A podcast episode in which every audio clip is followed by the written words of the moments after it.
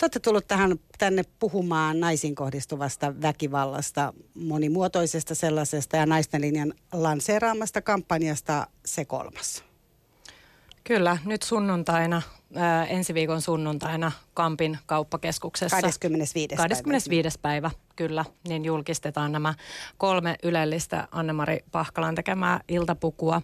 Ja Annemari siis otti yhteyttä naisten linjaan keväällä maaliskuussa, että haluaisi tehdä seuraavan vaikuttavuuskampanjansa naisiin kohdistuvaa väkivaltaa vastaan. Ja hän otti ihan oikeaan osoitteeseen yhteyttä ja sitten me tavattiin ja se lähti siitä heti liikkeelle tämä meidän kampanja. Eli halutaan poistaa sitä häpeää, mitä liittyy tähän, tähän ilmiöön ja myöskin avata keskustelua, yhteiskunnallista keskustelua. Paljon on kysytty, että mitä Me jälkeen tapahtuu, niin me halutaan, että aletaan nyt oikeasti puhumaan tästä parisuhdeväkivallasta, mitä Suomessa tapahtuu. Joka kolmas nainen kokee sitä. Se on valtava luku, mun täytyy siis sanoa, että kun rupeaa tälleen niin miettiä, ihan kahlasin tuossa läpi niin kuin tuttava ja ystäväpiiri ja mietin sitä, että ei tule ihan hirveän helposti mieleen, että joku sanoisi, että hän kokee sitä tai edes sitä, että hän olisi kokenut sitä, vaikka ollaan tosi avoimia. Eli, eli sitten tulee myös se kysymys, tarkoittaako se sitä, että että siitä ei oikeasti pystytä edes välttämättä läheisten kanssa puhumaan. Mm. Tää silloin kun me tavattiin Johannan kanssa silloin maaliskuun alussa, niin me alettiin miettimään, että, että mitkä on ne meidän omat vahvuusalueet, millä tavalla millä tavalla me voitaisiin niin mahdollisimman paljon yhdessä yhdistää voimia siihen, että me pystyttäisiin vaikuttaa tähän asiaan. Ja se tuli naisten linjalta silloin se idea siihen, että, että aletaan anonyymisti keräämään väkivaltaa kokeneiden naisten tarinoita. Ja ne tarinahaut avattiin silloin kesäkuussa ja nyt alkusyksystä saakka mä oon lukenut niitä tarinoita ja, ja tota, se on ollut aika pysy, pysäyttävää tajuta ja huomata, että, että miten niin kuin aivan todella, äh, niin kuin, että se joka kolmas aivan todella pitää paikkansa ja että tämä on niin vaiettu ja vaikea aihe, että siitä ei uskalleta kertoa niin kuin kenellekään ja, ja niin kuin sitä ei uskalleta kertoa ystävälle eikä, eikä perheessä pelätään siis häpeää, leimaantumista työpaikalla perheessä. Ja. Niin sitä omaa ja sitten tavallaan sitä, että häpäisee sen puolison, koska parisuhde on myös kauhean niin kuin intiimi asia. Eli, eli puhumattakaan, jos, vielä, sit, jos siinä on niin kuin mukana lapsia. Eli, mm. eli niin kuin mitä te ajattelette siitä, että miksi, miksi, miksi me ei niin kuin, miksi me koetaan se niin häpeä? Totta kai siinä on kajoaminen, mutta, mutta miksi se on niin häpeällinen asia kertoa, että mä oon nyt tehnyt tällaisen valinnan, että mulla on ihana puoliso muuten, mutta hän vaikka lyö mua tai ei päästä mua kodista ulos tai tehdään, niin kuin en tiedä, me voidaan kohta tässä käydä vähän läpi niitä väkivallan eri muotoja, mutta että muutakin kuin fyysistä. Niin Johanna. No tähän häpeään liittyy tosi paljon sitä, että miksi minulle kävi näin. Et tätä me kuullaan niin kuin ihan valtavan paljon naisten linjalla, että, että miten minä, fiksu, koulutettu nainen, miten minä olen joutunut tähän tilanteeseen. Minunhan pitäisi tietää paremmin. Kyllähän minä, minulla on hyvä ihmistuntemus. Miten voi olla, että minä olen ajautunut parisuhteeseen, jossa tapahtuu väkivaltaa? Ja se, se kun tuossa aiemmin sanoit sitä, että kun miettii omaa lähipiiriä, niin se tosissaankin on semmoinen asia, mikä ei välttämättä tule näkyväksi. Mutta sitten kun tätä työtä alkaa tekemään, niin mä voin kertoa, että ne yhteydenotot on äärimmäisen yllättäviä, mitä esimerkiksi mä itse saan ihan tutuilta Ai, ihmisiltä. tutuilta ihmisiltä. Joo. Et, et siinä vaiheessa uskalletaan ää, tulla juttelemaan, että hei, mulla olisi tämmöinen asia, että voisiko se kertoa vähän lisää tätä, että ei tämä varmaan mitään ole, mutta mulla, mä pelkään ja mulle tapahtuu näitä ja näitä asioita ja mä en uskalla enää vaikka tehdä sitä ja sitä. Eli se pelko kuuluu sieltä hyvin vahvasti läpi, joka on, on nimenomaan yksi tämän merkki, että, että kaikki ei ole hyvin. Ja yleensä jos on sellainen tunne, että kaikki ei ole hyvin siellä omassa parisuhteessa, niin silloin pitää niin kuin hälytyskellojen soida. Mm. Niin ei ole sillä tavalla mukava olo tai ei ole enää niin kuin hyvä olo, että on jotenkin silleen mä en osaa, te varmaan osaatte paremmin sanoa, että mikä se on se olo, mikä ihmisellä tavallisesti on, koska niitä yhteydenottoja tulee. Ja me ollaan Johannan kanssa paljon myös keskusteltu siitä, että mikä näistä tarinoista tulee niin kuin tosi vahvasti myös esiin, että tavallaan se niin kuin loputon toivo ja usko siihen omaan parisuhteeseen ja sitten myös se rakkaus. Nämä kaksi ihmistä kuitenkin rakastaa toisiaan useasti ja, ja sitten niin kuin halutaan niin kuin ei haluta, tai niin kuin tässä yhdessäkin meidän tarinassa, niin, niin kirjoittaja niin kuin kokee itse pahaa oloa niin kuin väkivallan tekijän puolesta, että miksi hän teki näin. Ja, et, ja tästä, tästä ollaan tultu taas niin kuin sit siihen siihen niin kuin yhteiskunnalliseen kysymykseen jo, että, että, että mistä se lähtee ne ihmisen itse, itselleen asettamat rajat, mit, mitkä on ne rajat, mitkä niin kuin omaan kehoon, kehoon niin kuin asetetaan ja mikä niin kuin on se oman arvon tunto ja millä tavalla se muistetaan ja niin. paljon tällaisia asioita. Ideahan varmaan olisi se, että meillä kaikilla olisi niin hyvä itsetunto, niin kuin, että osaisi heti oikeassa kohdassa vetää se raja. Ja terapiathan pyrkii paljon nimenomaan siihen, että opettelee sitä rajaa kaikin mahdollisin niin kuin tavoin. Mutta toi mun mielestä, Anne-Mari, minkä sä sanoit, nimenomaan se, että on se loputon usko siihen niin kuin toisen ihmisen muuttumiseen ja siihen omalla rakkaudella muuttamiseen, niin sehän on kauhean semmoinen niin tyypillinen tarina, että jospa minä olisin niin erityinen. Plus se, että että eihän se väkivalta siellä niinku ensitreffeillä näy, eikä se näy siellä niinku välttämättä vuoden päästäkään. Et siinä, et sehän tulee vasta niinku myöhemmin kuvaan ja siinä vaiheessa ollaan jo sitä parisuudetta käyty sen verran niinku läpi. Että, että Juuri näin. Tämä on, on näin. jo rakennettu. Tämä, tämä on just näin, miten, miten sä Mira kuvaat sitä. Eli just mekin naisten ja sitä, sitä sanotaan, että se ei ensitreffeillä se väkivalta ala tai se ei, se ei näy. Eli se alkaa hyvin pikkuhiljaa ja yhdessäkin tästä, näistä meidän tarinoista tarinoista, valituista tarinoista, eli kolme tarinaa me ollaan valittu, valittu, josta nämä iltapuvut on tehty, niin yksi näistä kuvaa hyvin sitä, että vasta usean vuoden päästä se väkivalta alkoi pikkuhiljaa hiipiä siihen suhteeseen. Eli siinä on jo muodostunut tosi syvä rakkaussuhde. On saatettu ostaa yhteinen asunto, saattaa olla yhteisiä lapsia. Siinä on hirveän monia eri syitä, miksi nainen kokee, että enhän mä voi mitenkään lähteä. Sitten on tämä esimerkiksi tämä taloudellinen riippuvuus on, on useissa meidän asiakasyhteydenotoissa tulee. Eli se, että voi olla, että ei ole edes omaa autoa, millä voi lähteä sieltä kotoa, ei ole omaa ollenkaan niin kuin rahaliikennettä itselle, eli on täysin vaikka tämän miehen niin kuin, taloudellisen elatuksen tai taloudellisuuden varassa, eli siis se, se, sekin, mitä niin kuin halutaan yhteiskunnallisesti aina sanoa naisten linjana sekä tässä kampanjassa, että kyllä meidän niin kuin tulee saada se meidän taloudellinen riippumattomuus niin kuin naisina niin kuin sitä perään kuulutetaan ja palkkataso täytyy saada samaksi ja meillä tulee olla se oma itsenäinen ö, myös olo siitä meidän taloudenpidosta. Niin, että on ylipäätään sellaista niin kuin ehkä nais, naisten vahvistamista tai jos voisi sanoa. Ehdottomasti. Niin tasa-arvoistamista. Mitkä on ne väkivallan muodot? Mitä erilaisia? Me puhutaan tässä nyt niin kuin fyysisestä väkivallasta, joka on varmaan se niin kuin äärimmilleen viety. Ja mä itse asiassa sain lukea kolme näistä tarinoista, mitä te, mitkä sitten julkistetaan. Ja minkä perusteella Anne-Mari olet nämä uniikit juhlapuvut suunnitellut, niin nehän on, ne on niin kuin tosi rajuja. Et on, on niin kuin, kyseessä ei, yhdessä näistä tarinoista kyseessä ei ole edes pari suhde, vaan raiskaus, joka on tapahtunut. Ja siinä tietysti tulee jo nuorena ja siinä tulee heti mm. se ajatus siitä, että minä suostuin, minä lähdin mukaan flirttailemaan ja tässä tapahtui tämä. Eli täällä tulee tämä raiskaus ja tavallaan niin kuin seksuaalinen ahdistelu ja sitten tosiaan niin kuin se parisuuden ihan niin kuin fyysinen väkivalta. Mutta mitä, mm. mitä taloudellinen taloudellinen, miten sanoisi, yläpuolella oleminen ja sillä kiristäminen, mitäs muuta? Kyllä, näitä on niin, niin monta väkivallan muotoja ja se on tosi hyvä, että niistä puhutaan, koska mehän aina oletetaan, että me puhutaan fyysi, fyysisestä niin. väkivallasta. Ja jos mietitään vaikka niin kuin kuvastoa, mitä me nähdään vaikka mediankin kautta, niin siellä on se niin kuin musta silmä ja nyrkki ja niin kuin hiuksista raahattava itkevä nainen. Ja siis sitä on niin paljon paljon erilaista, eli henkinen väkivaltahan on se kaikista yleisin.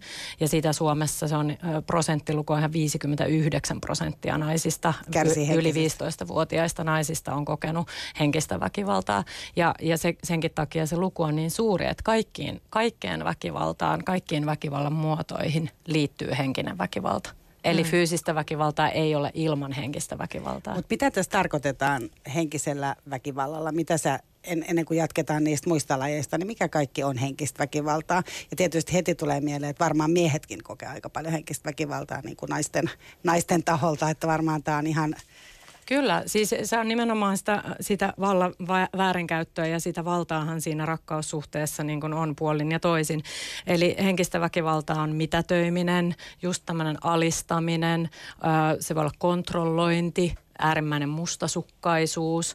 Se voi olla justiin tämmöistä suuttumista, eli jatkuvasti niin kuin reagoida Kyllä, että vaikka, vaikka et sä oot menossa katsomaan sun ystäviä tai haluaisit mennä, vaikka yhdessä näistä tarinoista tulee, että en voinut enää mennä edes äidin kanssa syömään. Eli jatkuvaa sitä kontrollointia, että mitä sä saat tehdä, kelle sä saat soittaa, kenen viestejä sä saat lukea, mitä sä saat julkaista sosiaalisessa mediassa.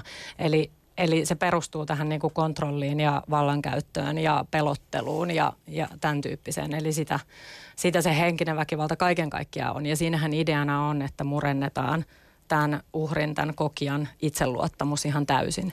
Myös näissä kaikissa tarinoissa, joissa tulee toi fyysinenkin väkivalta sitten kuvioihin, niin se, se alkaa aina se kaari tällä samalla tavalla, että ensin, ensin niin kuin ensin poistetaan siitä kaikki ulkoiset, rajoitetaan kännykän käyttöä ja, ja ystäviä ja, ja ystävien näkemistä ja, ja sitten, sitten loppujen lopuksi, kun sitä tukiverkkoa ei ole oikeastaan ympärillä enää ollenkaan, niin sitten sit alkaa se, niin kuin, se lopun oman, oman arvon niin kuin musertaminen. Että nämä tosi monet tarinat on kyllä todella pysäyttäviä ollut siitä. Kyllä, Kyllä tämä niin jotenkin tämä itsetunnon mureminen, että sitten ollaan jo siinä tasossa tai siinä, siinä vaiheessa, niin kuin, että ajatellaan, että minä olen itse tehnyt, aiheuttanut tämän kaiken. Ja minä olen itse, tämän, niin kuin, minä olen itse viallinen ja virheellinen ja eihän kukaan voi minua rakastaa, niin. kukaan muu. Siinä vaiheessa, kun se on mennyt siihen, että kyllähän siinä alun perinkin on se että tavalla, että, että jos on niin kuin syyllistyvää sorttia, vaikka ei olisikaan, niin kyllähän siinä on kuitenkin se, että jos sä sen riidan saat aikaan ja toinen, miten sitten ikinä siihen niin kuin reagoikin, niin kyllähän siinä helposti, kyllä me kaikki voidaan varmaan niin kuin samaistua siihen, että kyllähän siinä tulee helposti se, että mä olen nyt tässä, minä taas täällä niin kuin tein. Ja sitten kyllähän siitä muodostuu myös sellainen kuvio, semmoinen monen parisuhteen kuvio kuitenkin sitten, että mä suututan, mä tiedän, että toi suuttuu tuossa jossain vaiheessa ja sitten tulee ne jälkikäteen sitten ne niin kuin anteeksi pyytelyt ja anelut tai kumpi sen sitten tekeekään. Ainahan se voi olla jopa sitä, että aina se ei ole se joka sitä väkivaltaa on käyttänyt, joka pyytää anteeksi, mutta sitten hissutellaan. Että se on myös sellainen niin kuin kuvio, mihin jäädään helposti. Kyllä, ja, ja toi on just mielenkiintoinen asia, että miten se väkivalta niin kuin määritellään, koska jokaisessa parisuhteessa on riitoja ja on riitatilanteita ja että, että mikä se on sitä tervettä riitelyä tai tervettä sopimista ja näin poispäin. Niin siinä on se selkeä ero, että väkivaltaisessa suhteessa sä et pysty kertomaan enää omaa mielipidettäsi. Sä et uskalla enää sanoa, mitä sä olet oikeasti mieltä ja niin kuin seisoa siinä vahvana itsenäsi ja sanoa, että, että että tämä on tämä mun mielipide niin, tässä näin, ja se ei ole enää tasavertaista. Niinpä, että, siinä, että se riiteleminen ei ole enää millään tavalla niin kuin puhdistavaa. Ja sitten tietysti on sitä, että ei välttämättä riidellä ollenkaan, vaan siinä on se, että jos tulee riita, niin siinä on se pelko aina siitä toisen lähtemisestä, että sehän on myös yksi väkivallan muoto. Onko siitä vielä lisää, Johanna, sulla niin niitä väkivallan muotoja vai onko tämä niin kuin... Kyllä, kyllä. Elikkä, eli nyt me ollaan käsitelty henkistä, fyysistä ja taloudellista, taloudellista väkivaltaa. Sitten on vielä tämä seksuaalisuutta loukkaava väkivalta. Eli nythän saatiin suostumukseen 50 000 allekirjoitusta täyteen tuohon raiskauksen uudelleen määrittelemiseen. Että Eli se, se kansalaisaloite, kansalaisaloite, kansalaisaloite menee nyt eteenpäin, niin seksuaalisuutta loukkaava väkivalta, sitä on hy- hyvin monenlaista ja sitä tapahtuu myös parisuhteessa. Eli se, se käsittelee myös parisuhteessa tapahtuvat raiskaukset. Ja sitten meillä on hengellinen väkivalta, joka, joka käsittää sitten uskonto, uskonnollisissa yhteisöissä esimerkiksi tapahtuvaa väkivaltaa, eli käytetään siellä valla, valtaa väärin ja, ja, ja, ja se on yhtenä niin kuin tota, yhtenä perusteluna, miksi tehdään tiettyjä asioita.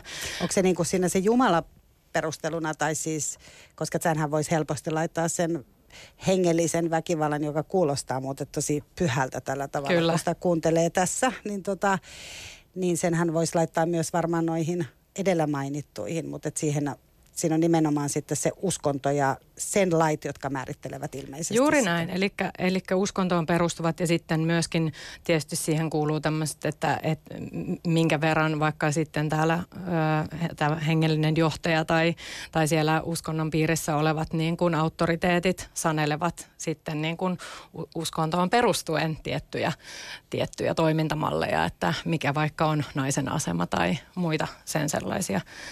Ja sitten nyt, nyt tietysti tämä digitaali, digitaalinen väkivalta, mitä naisten linjakin on uusin, uusin tutkimushanke, eli kaksivuotinen hanke Turvaverkko, niin tähän on tietyllä tavalla niin kuin ajatellaan, että se on uusi asia, mutta se on jo ihan niin kuin arkipäiväinen asia, eli, eli vainoaminen ja muut seurantalaitteet ja, ja sen sellaiset, miten tämä digitaalisuus tulee yhdeksi osa-alueeksi tätä väkivallan Eli paikannetaan vaikka toisen toisen, niin kuin, että missä toinen on tai... Kyllä, nimenomaan. Että seura, seurataan, että meillä on kaikilla kännyköissä sijaintipalvelut ja äh, tota, olin itsekin hämmästynyt. Oltiin viime elokuussa San Franciscossa isossa teknologiaseminaarissa niin kuin opiskelemassa tästä aiheesta. Niin, niin esimerkiksi Google oli siellä, siellä kertomassa, että mihin kaikkiin he laittaa niin kuin sijaintia. Niin yhtäkkiä mä huomaankin, että mun äh, Gmail ja Google kerää musta jatkuvasti tietoa, missä mä liikun. Ja ennen kuin mä menin ja poistin sen täppäsin sitä, että osasin täppästä sitä oikeata kohtaa. Eli sitten jos on väkivaltaisessa suhteessa ja on vaikka yhteinen Gmail-tili, niin sun kumppani pystyy täysin seuraamaan, missä sä koko ajan liikut ja missä saatat valokuvan ja, ja näin poispäin. Eli, eli sitten siitä voi olla tosi isoja riskejä. Siitäkin. Siitäkin. Ja vieläkö on muita? Mä uskon, että nyt tuli lueteltua aika, a, aika, aika lailla kaikki. Ja Tota, nostossa siis vieraina naisten linjan viestintäsuunnittelija Johanna Stork ja muotisuunnittelija Anne-Mari Pahkala. Sä Anne-Mari otit siis itse yhteyttä naisten linjaan, kun sä halusit. Joo, mä otin maaliskuussa yhteyttä naisten linjaan ihan vaan, mulla ei ollut mitään, mitään, mitään valmista pohjaa tai ideaa tai mitään, mä otin vaan yhteyttä ja kerroin, että jos naisten linjalla on joskus, joskus tarve tai että tai että mä, mä oon tehnyt useasti kantaa ottavaa muotitaidetta ennenkin, että, että jos, jos heillä on kiinnostusta ideoida jotain kaltaiseni toimijan kanssa, niin olen täällä heitä varten. Ja sitten sieltä hyvin nopeasti saman tien Johanna otti mun yhteyttä ja sitten nähtiin ja tämä kyllä niin kuin, saman tien otti hyvin paljon tuulta, tuulta alle. Miksi sä valitsit Anne-Mari niin kuin naisten linjan? Miks, miksi tavallaan, miksi tämä naisiin kohdistuva väkivalta ja oli semmoinen aihe, mihin sä halusit? No naisasiat on mulle aina ollut lähellä sydäntä joka, joka, joka tapauksessa, mutta tota, mä uskon, että ja koen, että se on myös semmoinen tulevaisuuden asia myös niin kuin yhteiskunnallisella tasolla nyt alkaa no, niin kuin nostaa tästä näkökulmasta näitä asioita esiin. No sitten, tota, sitten te aloitte tosiaan kerätä niitä tarinoita. Te päädyitte tähän, että nyt me tehdään tällainen kuvio, eli aloitte kerätä. No itse asiassa ihan aluksi alettiin niin kuin pohtimaan sitä, että, että millä tavalla me pystyttäisiin niin kuin yhdistämään meidän voimavaroja ja, ja näitä yhdistämällä, niin mitä meidän tavoitteet olisi. Eli mitä me haluttaisiin että millä tavalla me haluttaisiin vaikuttaa tähän yhteiskuntaan, että, että tästä olisi niin kuin jotain apua. Ja, ja me niin kuin keskusteltiin siitä, että, että, että me halutaan tehdä jotain kaunista ja laadukasta ja, ja niin kuin kauneuden kautta tuoda tätä näkyväksi niin kuin näin vaikeaa aihetta. Ja, ja sen jälkeen vasta, niin kuin, sitten oli luontevaa, niin kuin, että tähän tulee mukaan muotitaide, koska se on mun osa-alueeni, mitä mä toimin. Ja, mutta sitten sen jälkeen, kun se pikkasen siinä oli muhinut se idea, niin tuli naisten linjan puolelta tämä, että aletaan kerätä anonyymisti väkivaltaa tarinoita. kokeneiden naisten tarinoita ja annetaan niiden tavallaan rakentaa tätä pohjaa. No sitten kun sä oot lukenut niitä tarinoita ja sä oot käynyt ne kaikki läpi, niin sitten sä suunnittelit tosiaan kolme tämmöistä uniikkiä juhlapukua, josta kaksi nähdään nyt esimerkiksi Linnan juhlissa ja ehkä vielä se kolmaskin, tähän me ei vielä mm. tiedetä. Mm. Miten kun mä oon siis nähnyt tämän ja se on ilmeisesti ihan julkisesti nähtävissä se kolmas video ainakin tuolla YouTubessa, mistä sen pystyy katsoa, sieltä löytyy naisten linja ja se kolmas. Ää, Minna Tervamäki esittää siinä oman koreografiansa ja nämä mm. juhlapuvut päällä, eli hyvin kaunis, kaunis video, missä tota, esitellään nämä sun kolme kaunista pukua. Miten sä mitä sä, mitä sä niillä puvulla kerrot? No, No ensinnäkin niitä tarinoita, mä oon lukenut näitä väkivaltatarinoita koko syksyn. Niitä on tullut useita, kymmen, useita kymmeniä. Kyllä. Ja tota, ne on aika erilaisia. Ja sitten näistä tavoitteista, mitä me oltiin asetettu, eli me halutaan niin kuin antaa ääni mahdollisimman, niin kuin, e, mahdollisimman niin kuin kattavasti niin, ja erilaisille, tarinoille. erilaisille tarinoille. Tästä syystä mä oon valinnut kolme hyvin erilaista tarinaa ja niissä on toipumisvaiheet aika erilaisissa vaiheissa menossa. He on eri-ikäisiä. No kerro vähän, paitsi siis... No tämä me ollaan nimetty nämä tarinat, siis tarina yksi, tarina kaksi ja tarina kolme. Ja tämä tarina yksi on sillä tavalla näistä niin kuin, niin kuin erilaisin, että no ensinnäkin tämä tarina yksi, joka on valittu ykköseksi, niin oli tämän koko kampanjan mun ensimmäinen tarinani, minkä mä luin. Mä luin sen ja, ja mä aina palasin siihen uudestaan ja, ja tota, sen on siinä ny, nykyisin 20-vuotias tyttö kirjoittaa 16-vuotiaana kokemastaan koskettavasta tai koskettavasti kirjoittaa raiskauskokemuksestaan ja siitä, että, että miten se on vaikuttanut elämään tähän astiseen elämään ja, ja tota, minkälaista niiden kokemusten kanssa on ollut elää ja, ja just siitä, miten se on vaikuttanut häneen. Ja, tota, ja tässä tarinassa myös näkökulma on se, että, että kaikki ei selviä että kaikki näistä väkivaltaa kokeneiden naisten tarinoista ei olekaan niitä soturinaistarinoita, niin, niin, joilla on onnellinen loppu. loppu. Tämä on yksi niistä tarinoista. No sitten, sitten toinen on tämmöinen hyvin, hyvin rankka fyysistä väkivaltaa lähisuhteessa kokeneen naisen ja vähän varttuneemman naisen tarina. Ja sitten kolmas on hyvin, hyvin rankka myös henkisen väkivallan tarina naisesta, jolla on jo pieniä lapsia ja joka ei, päässyt, si- pää, joka ei pääse sieltä niin hän on, hän on pääsemässä eteenpäin, siitä. joo. Mm. Tota, siinä ensimmäisessä tarinassa, joka oli tämä sun ensimmäinen, sun ensimmäinen lukemasi mm. myös ja mikä, mikä mä tosiaan itse kanssa luin, niin siinä oli tosiaan, se tarina oli sellainen, että kerran koettu, 16-vuotiaana koettu tämmöinen yhden illan seuraus oli tosiaan sitä, että, että tota, sen jälkeen ne valinnat oli niitä, että tuli valittua jatkuvasti huonoja suhteita, eli se oma, oman arvon tunto niin kuin katosi oikeastaan niin kuin sitä, sitä myöden. Tämä on varmaan, tota, miten, sä, miten sä tämän siihen, niin kuin, jos ajattelee, että tämä asia on siinä juhlapuvussa, niin miten tämä asia, tämä no. lohdut, tavallaan ei nyt lohdut, mutta vähän toivottomuus tulee sitten. Mm, niin, se, tota, nämä kaik, kaikissa näissä asuissa, niin mä oon pyrkinyt tuomaan sen muotokielen ja sen visuaalisuuden avulla niin kuin näit, niin kuin mun omaa tulkintaa näiden tarinoiden niin kuin tunnetiloista.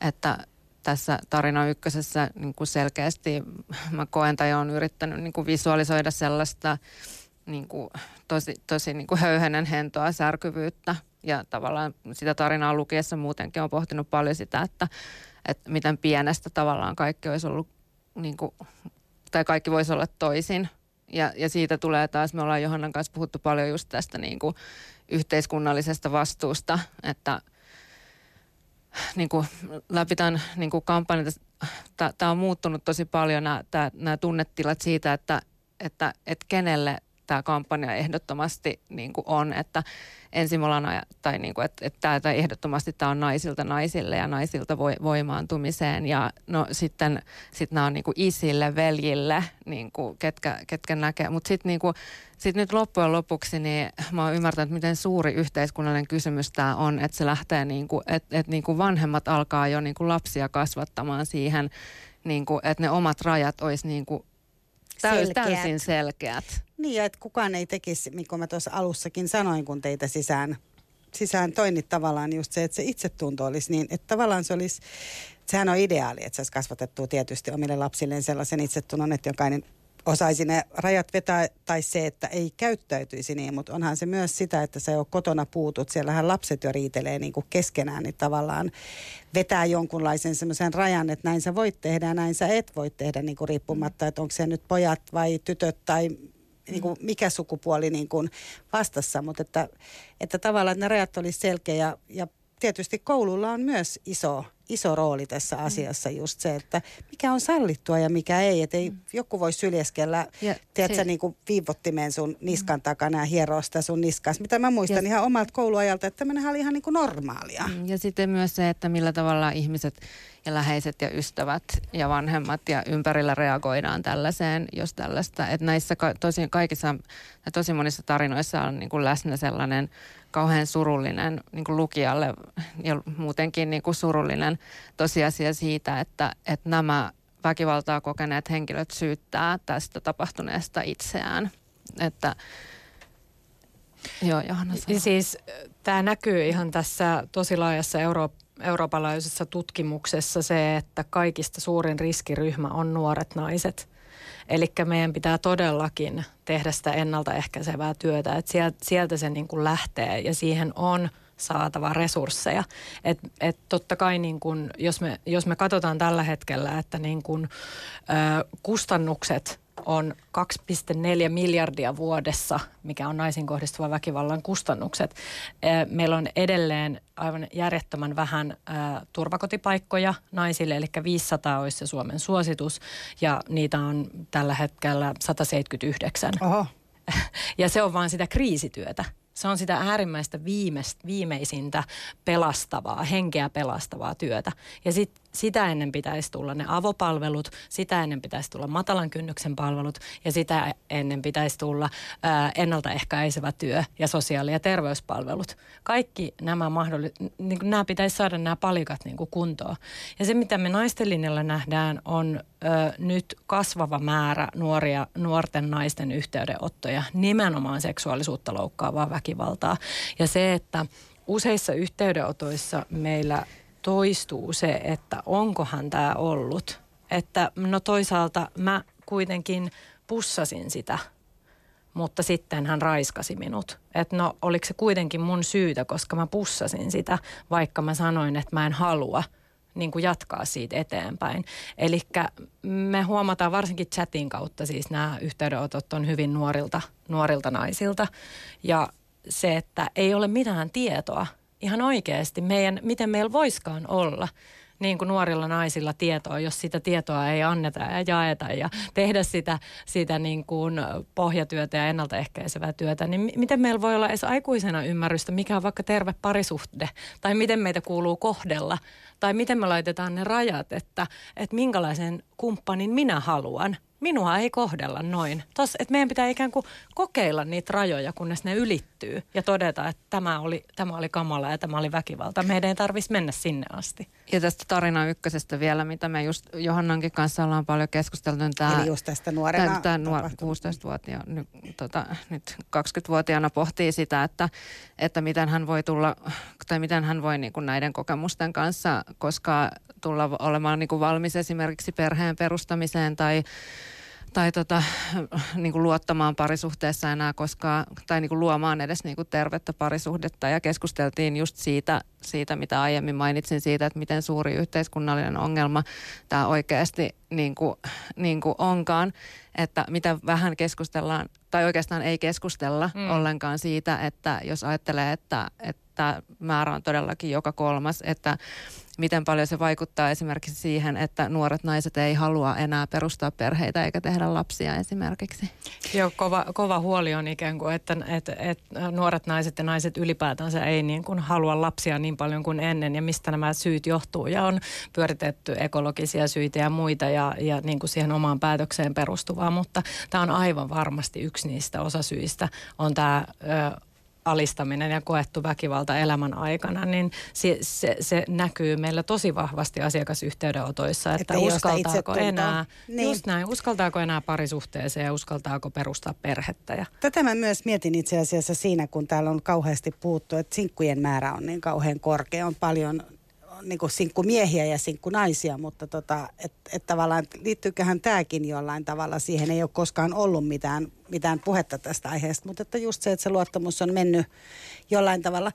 Mutta nuorten naisten yhteydenotot, Johanna, mitkä sä mainitsit, niin luuletko että se liittyy myös tähän Me Too-kampanjaan, että tavallaan se on ollut niin paljon esillä, on tullut sellainen rohkeus, että jos siellä nyt on tullut niin kuin julkisesti tunnetut ihmiset kertomaan seksuaalisesta ahdistelusta, niin Siis ehdottomasti. Et se on siis, tuotu esiin ja mi- heillä on tullut rohkeutta sitä kautta. Ehdottomasti. Siis Me Too on ollut niin iso historiallinen tapahtuma, että sitä ei voi millään tavalla väheksyä. Ja si- sitä ei voi millään tavalla niin kuin sanoa, että sitä olisi liian paljon ja, ja, ja, ja mitään, mitään sellaisia, vaan siis se on ollut niin mielettömän iso ja historiallinen liikehdintä ja, ja se on näkynyt aivan valtavasti meidän yhteydenotoissa. Eli meidän yhteydenotot vuosi sitten, niin ne on räjähtänyt aivan et, et me ollaan tällä hetkellä tilanteessa, että me ei valitettavasti pystytä vastaamaan niin paljon puheluihin ja yhteydenottoihin kuin me haluttaisiin. Eli se, että me, me ollaan niin kuin tähänkin mennessä saatu niin kuin puolessa vuodessa 1600 puhelua. Ja jos miettii sitä ja, ja jaksottaa päiväkohtaisesti, niin me ei pystytä vastaamaan niihin puheluihin. Tai sitten meidän nettikirjepalvelu, eli me saadaan joka päivä useita nettikirjeitä, jossa, jossa, joka on y, yksi tämmöinen verkossa tapahtuva palvelumuoto, joka on äärimmäisen suosittu, koska joskus sun on helpompi kirjoittaa sun kokemuksista kuin soittaa. Eli se me ollaan myös huomattu, että se on myös nuorille hyvin paljon helpompi muoto. On tämä chatti tai sitten kirjoittaa meille netin Se on niin kuin totutumpi muoto ja siinä tietysti käy vähän itse jo sitä tarinaansa niin kuin läpi, että Kyllä. se on tavallaan sillä tavalla terapeuttinen. Mutta me ei niin kuin saataisi jättää tätä miitsuuta tähän. Se on, se on ju, niin kuin mulle, mulle ja meille naisten linjalle tämä miitsu on siis semmoinen, että no okei mä voin sanoa tämän henkilökohtaisesti, että mä kuulin naisten äänen vuosi tuhansien takaa, että antakaa mennä – että nyt ei olla enää hiljaa. Ja, ja, se, ja mun mielestä se seuraava asia onkin se, että nyt me ollaan puhuttu seksuaalisesta häirinnästä ja kuinka työpaikalla käyttäydytään. Ää, me ollaan puhuttu elokuva-alasta. Ää, nyt tuli uutena tanssikoulus, tanssikoulussa tapahtuvasta seksuaalisesta häirinnästä ja väkivallan teoista. Ää, niin tämän, tämän niin täytyy jatkua tämän rummutuksen siinä mielessä, että me käydään niitä oikeasti niitä normeja läpi, että kuinka me käyttäydytään ja kuinka me kohdellaan ihmisiä tasa-arvoisesti, mutta myös se, että me puhuttaisiin tästä, mitä meidän kodeissa tapahtuu. Se, että meidän kodit on suomalaisille naisille ne kaikista vaarallisin paikka, on se oma koti. No nyt kun te teette tämän se kolmas kampanjan ja tämä on nyt esillä ja tulee silloin 25. päivä marraskuuta isommin vielä esiin. Tota, mitä te, se on tietysti, se on tajuan jo tässä, että se veto se, että siellä on niitä niin kuin pelkästään silmiä, missä on mustelma tai revittyjä hiuksia. Tämä voi olla niin kuin, on sellainen niin kuin pehmeämpi tapa ehkä lähestyä sitä ja nimenomaan se, että, että tämä koskettaa, koskettaa tota, eri tavoin, että se ei ole välttämättä niin, anteeksi tämä termi, mutta rujoa, koska, mm. koska huomasin itsekin niitä tarinoita lukeessa, että olisi ollut helpompi vaan niin kuin pistää ne mm. sivuun ja, ja olla niitä sen enempää lukematta ja voin kuvitella, että siltä on tuntunut sustakin Anne-Mari, kun mm. sä oot niitä kahlailu. En tietysti, en, en tiedä. Joo, on se, on se tota, niin kuin on se ollut niin kuin kasvat, todella kasvattavaa ja pysäyttävää lukea noita tarinoita ja se on niin kuin muuttanut, niin kuin, että kyllä tuolla niin kuin kaupungilla ja kadulla kävellessäkin, kun ajattelee, että joka kolmas, että, että miten paljon sitä oikeasti niin kuin on ympärillä, mutta, mutta ne, se meidän niin kuin lähtökohtainen tavoite myös, missä mä koen nyt tässä kohtaakin jo, että ollaan onnistuttu, niin, niin oli antaa ääni niin kuin väkivaltaa kokeneille naisille, näille just niin kuin, mit, mitkä nämä kirjat osoittaa, että, että että et siitä todella ei voi kertoa kenellekään. Niin, että me, et me pystyttiin antaa niin kuin ääni sillä tavalla, että nämä naiset pystyy anonyymisti kirjoittaa. Niiden ei tarvi, niin kuin, niiden ei tarvi edes ajatella tai pelätä, että kukaan koskaan saisi tietää, mutta he, se saa, he saa kerrottua sen tarinan sieltä sisältä pois ja, ja näin ollen myös niin kuin, mahdollisesti saada itselle apua, mutta saada myös se kokemus, että he voivat auttaa muita. Ja. Se, se, jos me ei mm. puhuta tästä niin kuin parisuhteessa mm. tapahtuvassa väkivallasta ja niistä kodeissa tapahtuvasta väkivallasta, antaa sen kuvan naisille, että jos, jos sä joudut itse väkivallan uhriksi, niin että sä olet yksin. Mm. Ja sehän ei ole totta. Eli tämä meidän kampanjan nimi on Se kolmas, joka viittaa tähän, että joka kolmas nainen Suomessa kokee parisuhdeväkivaltaa. Ja niistä vielä joka kolmas ei kerro kenellekään mm.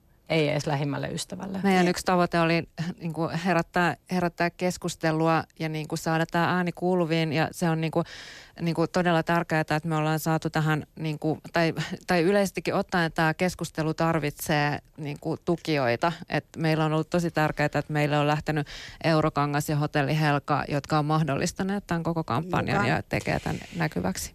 Mutta nyt ennen kuin tota, lopetellaan, niin mitä nyt tämä kampanja tulee ja te olette saanut, naiset on saanut kertoa näitä, naiset on saanut äänen, toivottavasti siitä alkaa tämä parantumisprosessi jo itsessään. Naisten linja tarjoaa tukea, eikö niin, eteenpäin, että kun sä otat sinne yhteyttä, niin sieltä sua neuvotaan, miten sä voit edetä tai sä saat edes pudettua sen tarinan. Tämä on siis tämä. Kyllä.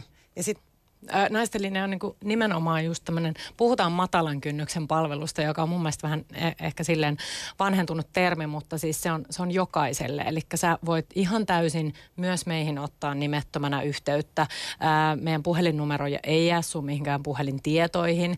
Ja niin kuin sä alustuksessakin sanoit, niin, niin myös nettisivuilta pääsee ilman, että siitä jää mitään merkintää, merkintää sivuille. Eli kannattaa ehdottomasti mennä naistenlinja.fi ja katsoa sieltä. Sieltä voi myös lukea. Siellä on tosi paljon tietoa väkivallasta ja just näistä eri muodoista ja, ja niin kuin niistä kokemuksista. Eli silloin pystyy, ehkä se, se missä meihin otetaan yhteyttä paljon on niin kuin se, että et, et sitä pohditaan itse, että onkohan tässä jotain, mistä mun pitäisi huolehtua, huole, huolestua. Ja sitten meidän tietysti velvoite on kertoa soittajalle ja asiakkaalle ja yhteydenottajalle sitä, että, että mitä me nähdään tässä.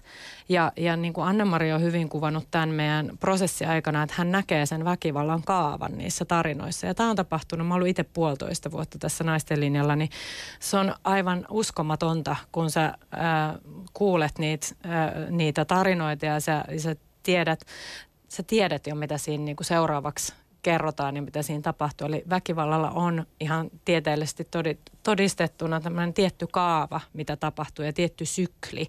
Ja, ja myöskin se ei itsessään lopu ja se valitettavasti ajan mukaan pahenee. Ja se me, meillä on velvollisuus kertoa. Niin te kerrotte naisille. sen myös, kun nainen on teihin tosiaan yhteydessä, niin te kerrotte, että todennäköisesti tämä on se seuraava seuraava kohta, mihin te päädytte. Kyllä, käydään, käydään yhdessä sitä tilannetta läpi ja, ja myöskin sitten äärimmäisessä tapauksessa käydään turvaohjeita ja käydään turvakotipaikkoja läpi, että miten pääsis mahdollisimman ä, turvallisesti esimerkiksi turvakotiin, ä, mutta hyvin eri, eri vaiheissa just toipumusprosessia käydään läpi vähän, että onko se sitten puhe, puheapu tai onko vaikka meille saattaa soittaa naista, josta väkivaltaisesta suhteesta saattaa olla kymmenen vuotta, että hän on lähtenyt suhteesta, mutta edelleen prosessoi niitä niitä, eli näitä itsetuntoa ja muihin parisuhteeseen liittyviä asioita. Mutta tämä eron tilanne, sen mä haluan vielä sanoa, että eron tilannehan on kaikista vaarallisin. Eli just tämä, että me saatetaan tehdä yhdessä vähän turvallisuussuunnitelmaa, että, että jos on, on halua vaikka lähteä siitä väkivaltaisesta suhteesta, niin miten se tehdään turvallisesti, koska se on se kaikista vaarallinen, vaarallisin hetki siinä väkivaltaisessa suhteessa. Joo, eli, eli tämmöinen asia mä haluaisin tämän lopettaa siihen, eli valo on kuitenkin niin kuin nähtävissä, tämä, tämä asiat menevät eteenpäin. Te hmm. pyritte tällä kampanjalla vaikuttamaan. Anna-Mari Pahkalan puvut on nähtävissä siellä teidän, teidän tota, nettisivuillakin sitten ja kampanja Kyllä. lähtee käyntiin ja, ja toivotaan, että ihan kaikille kasvaisi sellainen itsetunto, että meidän ei tarvitsisi kohdella kaltoin tai tulla kaltoin kohdelluksi. Apua näin? on saatavilla ja me emme ole yksin. Juuri näin. näin. Kiitos Johanna Stjorke ja Anna-Mari Pahkala. Kiitos, Kiitos. Johannesti.